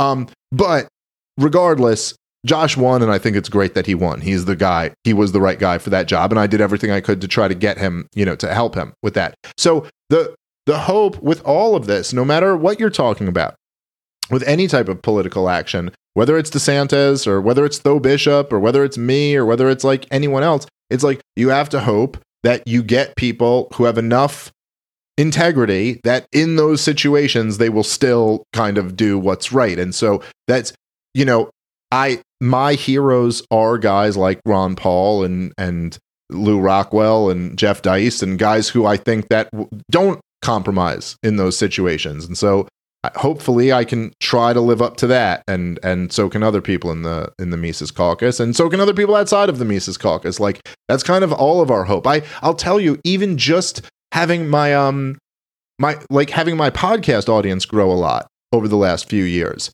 I've I've felt this. It's all of a sudden you start feeling this pressure dude. Like it's like a different thing. Like I I know that like if I just went Trumpian right winger.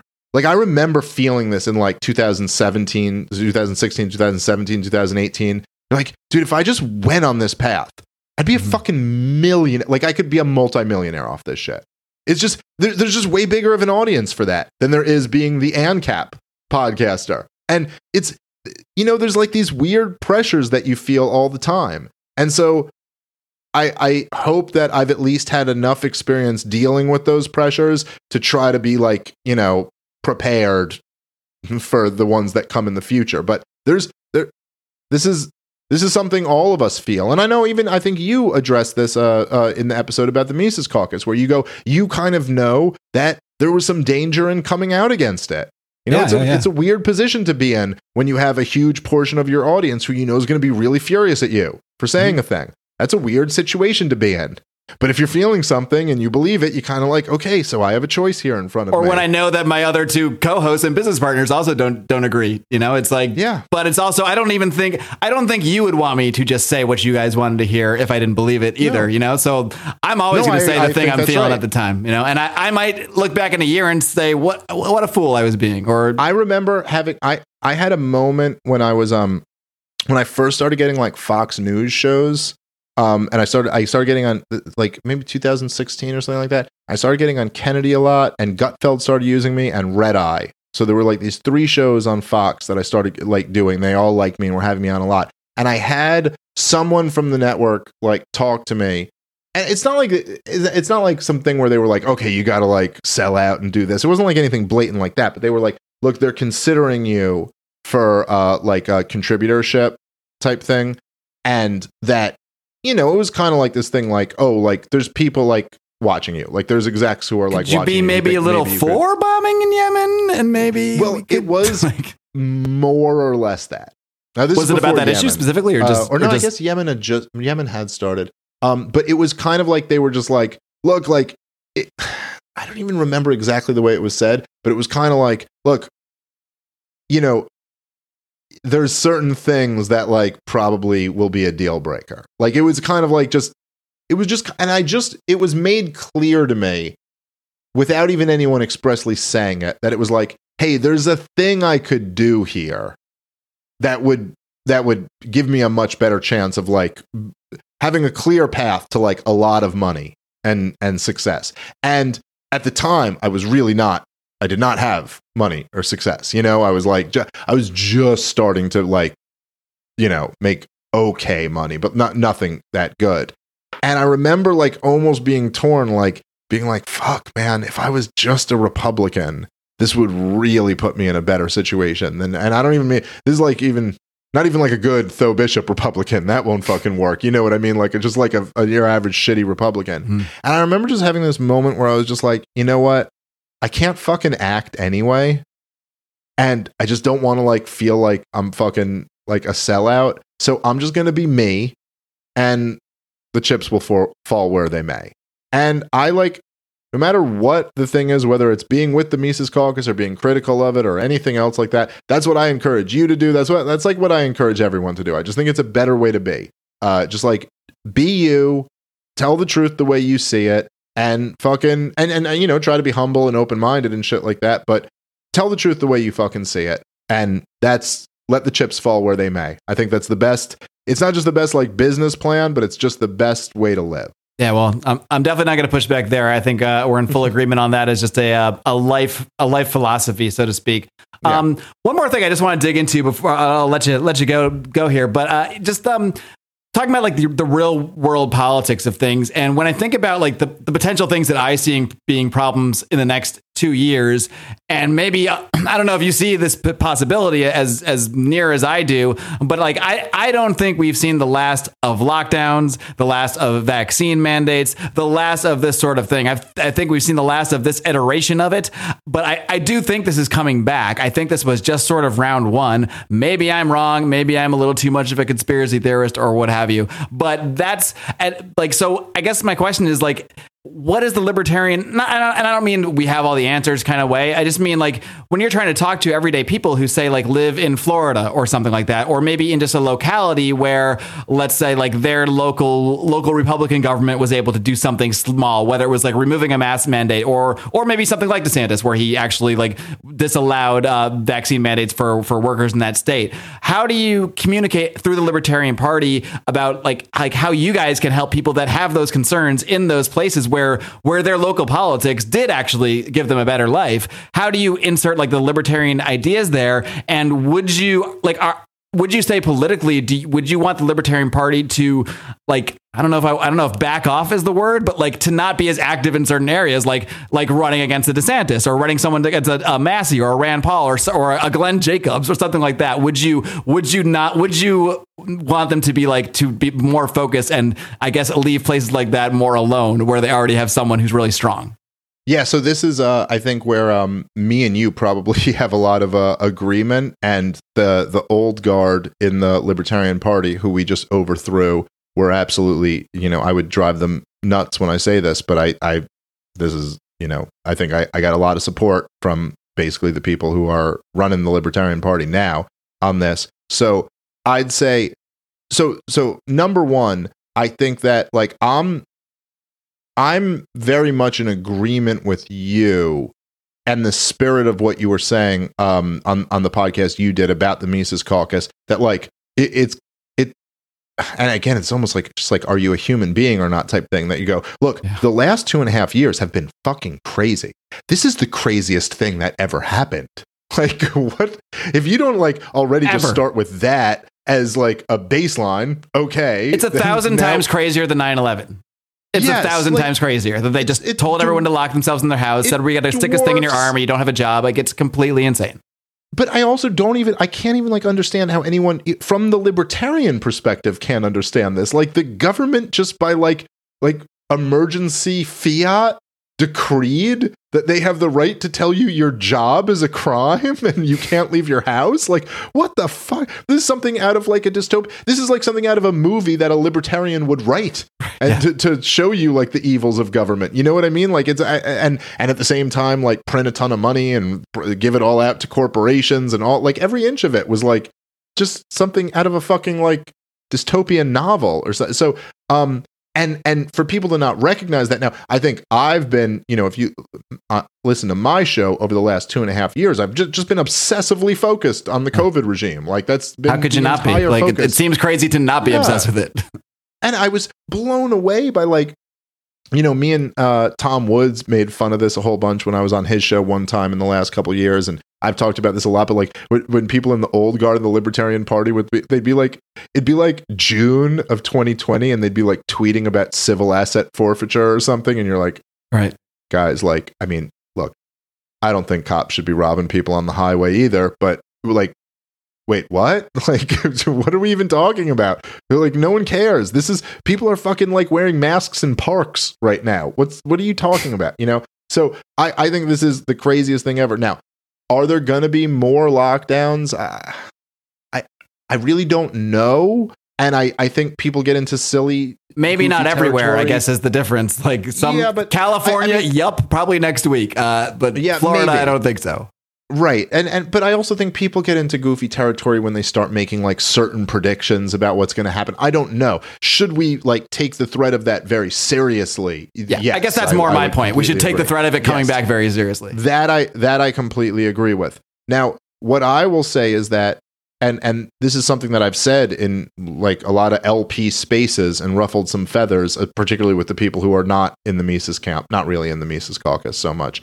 Um, but that I go, look, I am not in this uh, this libertarian party because I want to prove to everyone that I have a uh, like, and this is the the problem with so many libertarians that I have like a perfect libertarian ANCAP score in the imaginary quiz in my head. Like, look, you asked me 10 questions and I got non aggression on all 10 of them. I'm better than you. There's too many libertarians are like in that space. And that's like, that's not what I care about. What I care about is actual liberty and real human beings' lives. That's what matters. You know what I mean? Like, that's the. So, w- if there are, um, whether, you know, theoretically, even if they were Democrats, although that just doesn't really exist, but if there right. are Republicans who did a really good job of giving their people more liberty than would have been had over eh, whether there was a Democrat in there, then no, I don't think we should be running against them. I don't think we should run anyone against Ron DeSantis. I don't think we should run anyone against Kristi Noem. I don't think we should run anyone against the people who were actually really good on the lockdowns. Now, I'll give that with the caveat of maybe like I wouldn't necessarily be against legally extorting them. You know, like if you if you had an LP candidate in Florida who was like polling at the difference between mm. Ron DeSantis and the Democrat, and you were to go like, well, look, we could run against. Can you legalize you. weed? And then we'll. Well, but no, I wouldn't even say legalize weed. I don't mean that issue per too, se, but some kind of concession on something. But I'd say that's too hard to push a Republican on because it's like, look, I understand you can't destroy all of your political capital, you know, like let's be really Machiavellian about this and just go like, okay, well, look, you know what you could do though is I got a list of 300 people who are in Florida state prisons over nonviolent gun possession charges. And I want all of them, you know, pardoned. Yeah, you do that, that we're gone. We drop off the ballot, and that's it. And you get, you know, like I'm not against. If like, that's I a real scenario, like I want to argue against it. That would be that yeah, would like, be great. Stuff like that, I think we should do should we ever be in a situation where we're going to be the difference between a Democrat winning the governorship of Florida over Ron DeSantis? No, because that's insane if you actually care about liberty. So, no, I don't. So, the, you know, to your question of like, what's the libertarian message to like you know someone in a in a community in Florida or in, in like some state like that the message is like someone who doesn't care about the philosophy I guess what I'm saying. They just care about their lives you know? They they just they're not even thinking about high level you know the, the nature of the state. Yeah. they, they just know I had my job threatened and then this guy made me be allowed to keep my job because yeah, and protect me from the regime. Look it's the same thing like as always with libertarianism you know? It's you outflank them from the side that they're best on so it's like, yeah, liberty was pretty damn important for you in that case, right? And that's why we're not going to run against this guy because he really like get, kept more liberty in your life. And by the way, it's really fucked up that he even locked down for a few weeks or whatever he did. Mm-hmm. He shouldn't have done that at all because that's our position, right? Is like the government has no right to ever tell you to do that. And so like so it would be something like that. Now, running for president is a different thing because what we know from yeah. all of these guys, like even Ron DeSantis becomes president, he'd be just as awful as Trump. He'd be just as awful as the rest of them. The federal government's kind of a whole different beast. But as governor, nah, man, that like I, I think it's so goofy when libertarians are in this like space where, you know, Ron DeSantis, I, I believe, beat the Democrat who he ran against by a very slim margin.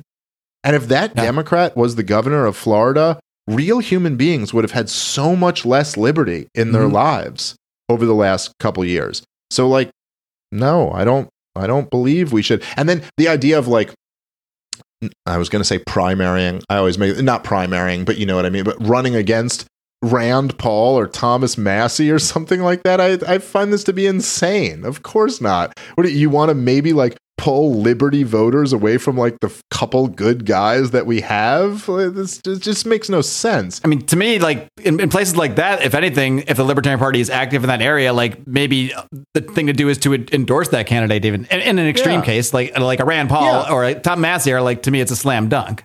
But a lot of people would say no you can't support republicans you know? So that i mean a lot of the old guard. I, I don't care about party loyalty. I don't care about what letter you have next to your name. You know, that doesn't mean anything. But again, I'm not even with those guys, I'm not necessarily opposed to uh maybe extorting. Maybe I shouldn't be saying that publicly, but you know what I mean by that. But like uh pressure. I like it. I like extorting. to go like to go look like we won't run against you but we're we're going to have some demands. But they also should be like very reasonable demands. You know you can't go to like Ron DeSantis and go but you have to be an anarcho-capitalist. You know it can't be like something stupid. But it could be like hey look we have like these very simple things that we that you could do that aren't again like the example I used is just off the top of my head. I don't know. I think of other things, but the example of like pardoning like gun possession, you know, the you know crimes or something like that, like something where you're like, look, you can do this and you can pull this off and you can sell this to your people. I'm not asking you to like commit political suicide because obviously that can't happen, but I can ask you to do this, and there's no reason why you can't. And you could even sell this as like, look, we have a Second Amendment in this country for a reason, and blah blah blah, whatever. So I have no problem with I I think that in general my my vision is that I think the Libertarian Party should get real and get serious. I think that we should um w- there, there's a lot of possibilities of things where like say even someone like Tho Bishop what he's trying to do and what I'm trying to do can very nicely work together where it's like oh look if there's like a fucking you know um uh, some neocon, god awful Republican running, and the Libertarian Party is the difference, then we go, yeah, we're going to make sure you can't win. And then if they run some guy who's like, you know, uh, anti war, America firster type guy, then go, well, if, if he wins the primary, then we'll pull back a little bit. Like, I'm not. I'm not opposed to moves like that again because like my major concern isn't whether you know like like the same thing like you've talked about a lot. It's like my major concern isn't like whether other libertarians consider me the perfect libertarian. Mhm. my concern is like whether we actually do something that makes life better. That's just that's what's important to me not that. And i i remember you saying on one of your shows um where you were talking about uh I think it was I think it was about um maybe it was about Abbott or DeSantis I don't know but it was about one of them banning businesses from having like private uh, vaccine, you know, requirements, Mhm. and you were like, "Yeah, I'm for it. I don't care. I don't care if that makes me not a libertarian or not. I'm for it." Yeah. And I get that. I get that completely. And it's and, and it's not even to me. That's not even saying like, "Oh, that makes you." You know, like some idiot might say that makes you not a libertarian, but I don't look at things that way. I think that just makes you a real person who's taking these libertarian ideas and engaging with them in reality in a serious way. I mean, yeah, I could if I if I cared to, I could spend the time to craft an argument about why that's defense and it's it's not violating the NAP. But I also just don't care. You know, it's like No, and I but I understand that. But I, I'm just saying. I, I guess maybe in a sense I am taking the time to craft that argument. But I'm just saying it's like, look, man, if I see like these, you know, like if you were in a situation where like there, like let's say democratically speaking, real deal communists were going to take over your country, like real communists. You know, they were like, look, the communists have like 60% of the vote, and they're going to be running your Department of Agriculture and they're actually going to be collectivizing the entire like food supply. Like we, like literally 100 million people are going to starve to death if these people get in there. This is going to be an absolute nightmare. And then there were like some social democrats kind of doing some unlibertarian things who were like fighting against them. Like now, me and you may not like social democrats but if you just like go, I support the social democrats because these fucking commies will have us starving in the streets, and someone goes, Well, that's not completely libertarian because the social democrats believe in interventionist policy. It's like, yeah, I know. But in this current battle right now, like I can understand where you're like, yeah, but I kind of think they're the better option right now. And the truth is that when you have the biggest like propaganda campaign in the in our lifetime and the government's locking people down and it's just like literally like destroying people's lives and then they're having riots where cops stand down as they loot and burn down your stores and your like all this shit and then there's one guy who stands up against it but also just doesn't want to give you freedom to do what the corporate press has propagandized you to do over the last few years like the idea that I have to fight that battle like I, I think a lot of that shit is fucking like I think that the the libertarians who give you shit for that are goofy libertarians who are mostly the type of people who we've been overthrowing, not really represented by like what our camp has been doing. Goofy is the nicest way to put it. I agree. Yeah.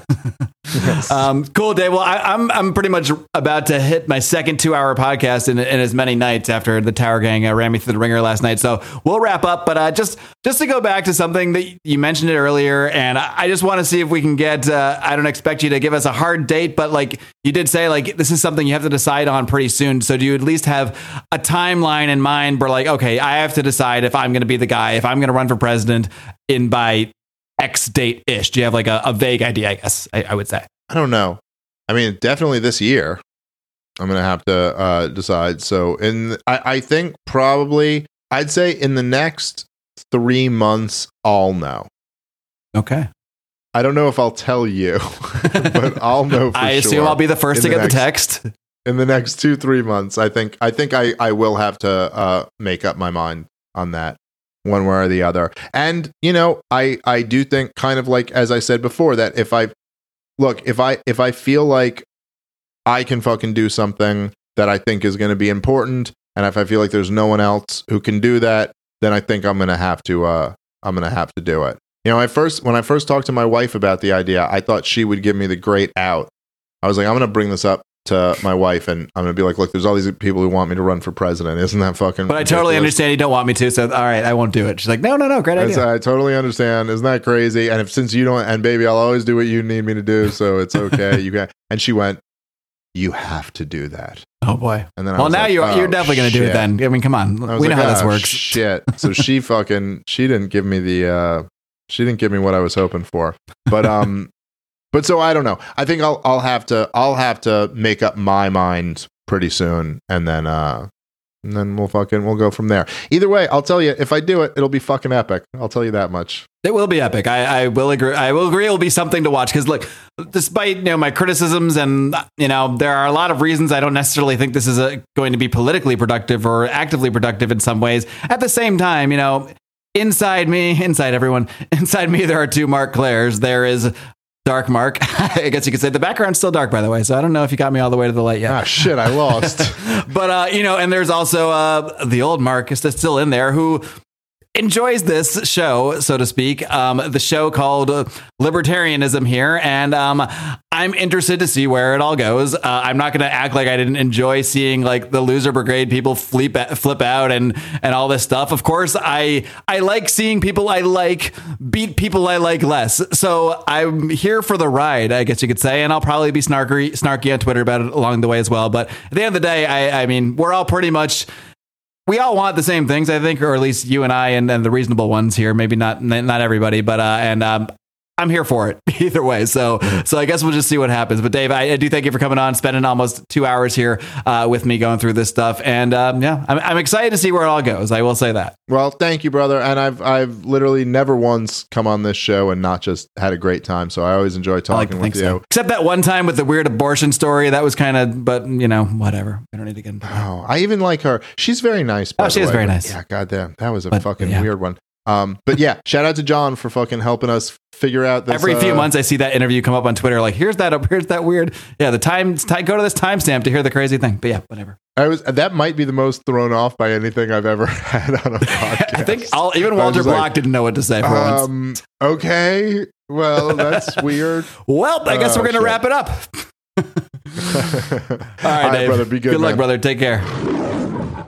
All right, gang. I hope you enjoyed my conversation with uh, the great I'll say it, the great Dave Smith. And uh, I hope uh, if it wasn't clear already to some people, uh, we can disagree on things. We can disagree on strategies, on philosophy, on paths. And when I say we, I don't just mean me and Dave, or me and Brian, or me and Odie, or me and anybody, uh, and still be friends and friendly and all of that stuff, which a lot of chatter seems to think some people think otherwise and i think that just goes part of to part of what i've been saying this whole time is to stop making this your identity uh, when you don't make it your identity you don't take stuff personally when you don't make it your identity you don't take criticisms of, of a certain strategy or a certain path uh, personally and uh, we can all continue to have these conversations and uh, we don't need to you know be enemies because of it, I guess, is is the point. So I hope you enjoyed my discussion here with Dave today, and uh, we will continue to have more discussions like these going forward. And you can get the discussions earlier than the rest of the folks by supporting us on Patreon at patreon.com slash Lions of Liberty over at locals, lionsofliberty.locals.com. I do want to make some special requests. If you are listening to this,